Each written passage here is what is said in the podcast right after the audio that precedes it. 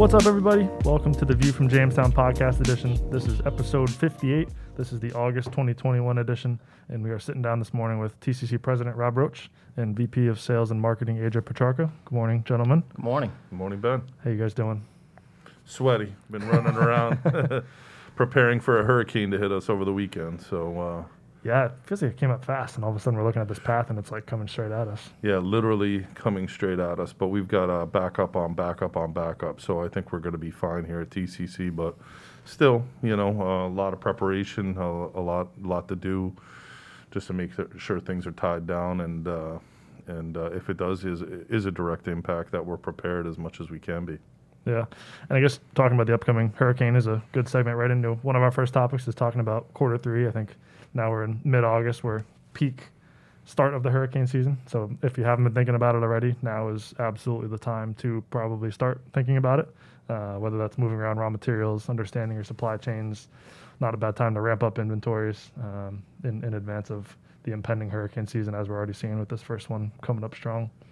Yeah, I guess if there's one good thing is that the hurricane's heading towards Rhode Island and not the Gulf Coast because I don't know if the chemical industry could take a, Yeah. massive storm right now. but uh, I don't know if there's, if there is any positive in this. That's uh, one one piece. Not great for us, but good for the broader chemical industry. Yep.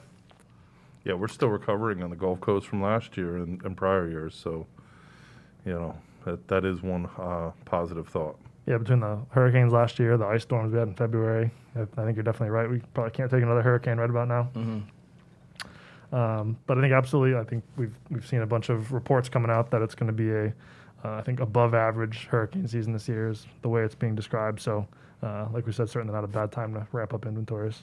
I think it's a prudent prudent time to to look at your inventories, build inventories, uh, be prepared as much as you can. And also speaking on inventories, talking about China, uh, I know AJ, you had a good correspondence come across from uh, I believe it was a supplier or contact talking about what's coming up in China. Um, I think I know we, at least I personally, had forgotten about the fact that China's ho- hosting the Winter Olympics in February. Um, so I know we're seeing a bunch of potential issues with ports being closed or operating minimally, uh, difficulties getting out, getting material out of China for Q1. It's I think going to be interesting. What was that overall feeling?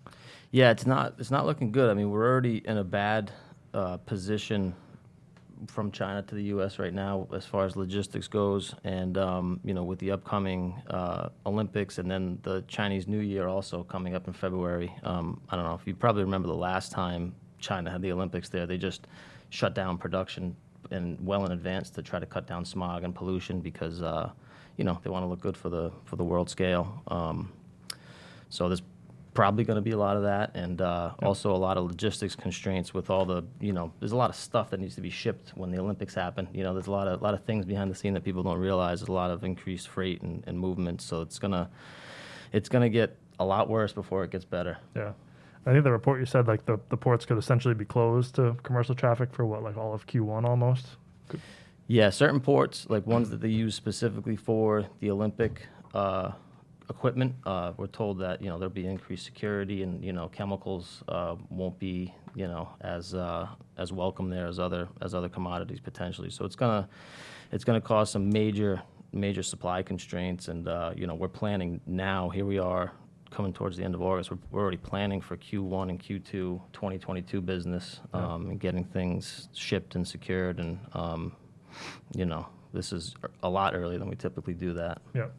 And and what is the outlook? Like what when sh- when are we telling customers to have orders in by and confirm by to, to meet a Q1 arrival?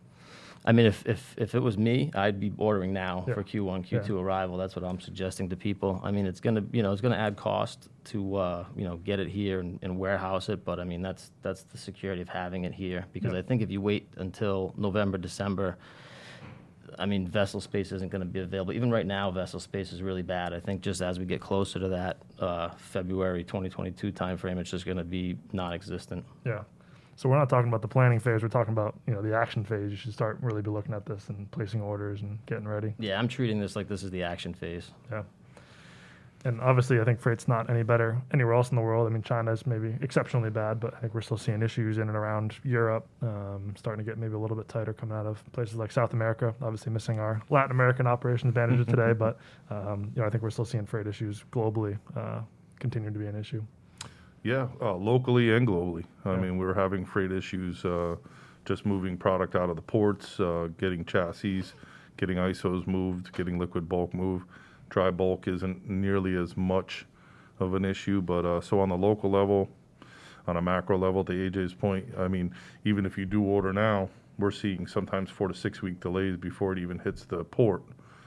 and then, of course, the COVID restrictions in China, you know, that that's having further impact on even getting it through the port. So, um, and COVID will continue to be a problem in China. Only uh, only China could shut things down the way that they do when they do have an outbreak, and uh, we've seen some pretty significant impacts from that. And then, uh, to, to looking at the global scale, um, freight right now is is very expensive, no matter what your uh, origin is and, and what your destination is. And that's assuming you can actually get a load booked, whether it's a truck or an ocean vessel. Uh, it, assuming you get it booked, it's expensive, but that's assuming you can even get it booked. We're seeing issues just even getting trucks booked, getting Yeah, we're having issues out of. Europe, Middle East, Yeah. uh, Latin America. Uh, going to Latin America, we're seeing issues across the board, and uh, and and especially the the biggest impact is delays. Yeah. So uh, Q1, Q2 seems like a far uh, far far planning stage out, but in reality, we'll probably only hold that product for a month or two by the time it gets here. yeah, it's it's amazing how incredibly difficult it's gotten. Uh, I think the ov- only overwhelming advice we can give is just be flexible, allow as much lead time as possible, and just you know, I think flexibility is the biggest thing we can be telling customers right now. The supply chain issues are, are still really uh, evident. And people are starting to think, well, commodities are going to change. Say lumber, you know, price went up and dropped. Yep. It's not going to happen across the board. You know, they're seeing uh, oil prices drop, and they think that's going to have an impact on the cost and the supply chain. It's not. Uh, things are completely separated still. So, um, raw material costs uh, versus the cost of supply of uh, goods, it's completely, uh, you know, it's completely separate right Yeah. now, and, and will be. Yeah, Yeah. freight rates approaching, ahead. you know, freight rates approaching twenty thousand dollars, and you know maybe go to close to forty thousand dollars. That's going to be a huge driver for a lot of things that we buy going forward. You know, I read an interesting article. I think it was yesterday. One of the major uh, container shipping companies they made uh, in the last six months they made more profit than the prior ten years combined. So you know they have essentially the same fixed cost, and just Yeah. with these freight rates at the levels that they are, they're you know they're doing real well. But a lot of people are looking at it to see if they're it's all above, you know, all you know on the up and up to make sure they're not, uh, you know, kind of talking with each other and, and fixing fixing freight rates. So um, we'll see what comes out of what comes out of that. It seems criminal. Yeah, yeah, at some point, supply and demand fundamentals changes to potentially conspiracies and things like that happening amongst the companies. So yeah, it'd be interesting to see what comes out of this in the next couple of years. hmm Assuming in a couple of years, freight rates in China are no longer twenty, thirty thousand dollars. we could the, all other, the hope other, for that. the other side of that coin is that there has been um, a business methodology to keep inventories extremely low, and then you throw on top of that a pandemic where you just Yep. see your business go to zero overnight, and so there was no preparedness. There's further weakening of that preparedness, and then a absolute rush of demand where we have impacts from weather events that we can't supply enough. So as much as you want to say that there's some conspiracy here, there really, if you look at it, it's been happening over the last 10 years where, you know, um, the accounting principles have meant keeping very low inventories and, you know, just in time and all these business practices that are not really prudent in the current, in the modern world. Yeah, and we had our one of our logistics partners, the logistics company, on our last episode, and we'll probably have them on next episode give them a break for this one. But it was interesting talking with them and trying to understand what the what the bottleneck is, whether it's drivers, whether it's trucks, whether it's chassis. It, it seems like the answer to that question is just yes. It's everything's tight. There's a shortage of everything, coupled with incredibly high import demand and container demand. It's just kind of a perfect storm, unfortunately. And nothing's being done. Yeah. you know, what I mean, And that's the, what what is what is the fix? I mean, manufacture more trucks, hire more drivers. I don't. I talked to a, I talked to one of our um, our trucking partners the other day, and they said, you know, as crazy as it seems, allow people to come in from Mexico or other countries to drive. You know, if they have the proper licensing and Yeah. background checks and being vetted. I mean, you know, there's things you can do, um, but really, there's so many problems on so many levels globally. Um, this is just one of them, and I don't think it's being properly paid attention to. Yeah, it's it's interesting. Um, something we're also keeping a close eye on the trade and tariff piece. Obviously, we're still dealing with the 25% uh, duties out of China, so those seem like they're going to be hanging around for a while. Um, as more and more companies are doing importing and exporting and looking at new supply chains for their raw materials, uh, we have an upcoming mini series uh, focusing on importing, exporting, as well as anti-dumping regulations. So that should be coming out probably the next four to six weeks or so. Um, but we're looking forward to that as the trade and tariff and import and export continues to be a, a, major topic, and I think will continue to be a big discussion point probably through at least the end of this year into into next year. Obviously, coming upon Christmas season, so more and more goods coming over from China for um, holidays, so it's not going to get any better anytime soon. Yeah, you would think maybe something they could do is drop the tariff, but that would just increase the number of imports, which we can't handle at a current pace. So, yeah. uh, I think the infrastructure uh, thing might, you know, be a good thing in the long run. Uh, mm-hmm. Maybe they can do something to, to, to ease the traffic through the ports uh, as part of that infrastructure plan. You know, we are going to be. Um, a net importer of things, you know, a variety of different things, probably uh, in perpetuity. So I think it would be pretty prudent to, to fix that system. Yeah, absolutely. Thinking about price updates and trends for August. I know we're kind of right in the middle of the month, so keeping an eye on what might happen here for September. Um, crude oil coming down a bit, benzene coming down a bit. Uh, we're seeing propylene numbers that seem like they're trending upwards, so mm. a little bit of mix there. Um, but like you said, uh, as close as we can try to follow these raw material numbers, the pricing it seems like coming in for September and the next few months is really just going to be supply and demand and, and, market driven. I think the highlight is propylene. You know, uh, there's some real concern about propylene and, and the values and the availability. Uh, so, you know, keep an eye on that one because we're already seeing somewhere around uh, 40 cents between uh, current uh, spot and contract. Yep. Uh, that's that's a huge gap. Yep. So that's going to drive pricing uh, at some point, even though you have that supply and demand um, fracture between pricing and raw materials. But propylene is definitely one we're, we're paying uh, a lot of attention to right now. Yeah.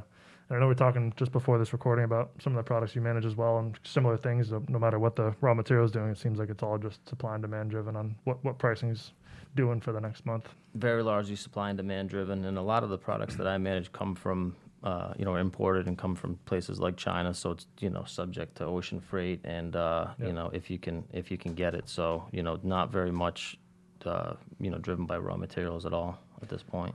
And unless there's any other recommendations you guys can make, it's really just keeping in touch with your contacts from your uh, suppliers to understand what's happening in pricing. You know, I think a lot of purchasing managers historically might have looked at some of these raw materials and pricing to figure out what pricing is going to do, but it's really just talking to whether it's your supplier contacts or people in the industry to understand what's happening and what the outlooks can be on pricing because it's not really something you can nail down in a figure, I guess. Yeah, we're seeing in a few products, we're seeing producers coming back online and, and offering lower pricing. Um, you know, and, and, but I think that it's, you know, prudent advice to keep everybody in the mix at this point because uh, even though we're seeing these potentially offers a lower pricing, the proof is in the pudding when you get deliveries and there's limited supply. And of course, you go back to uh, freight and logistics, and there's uh, problems with getting it there. So. Yep.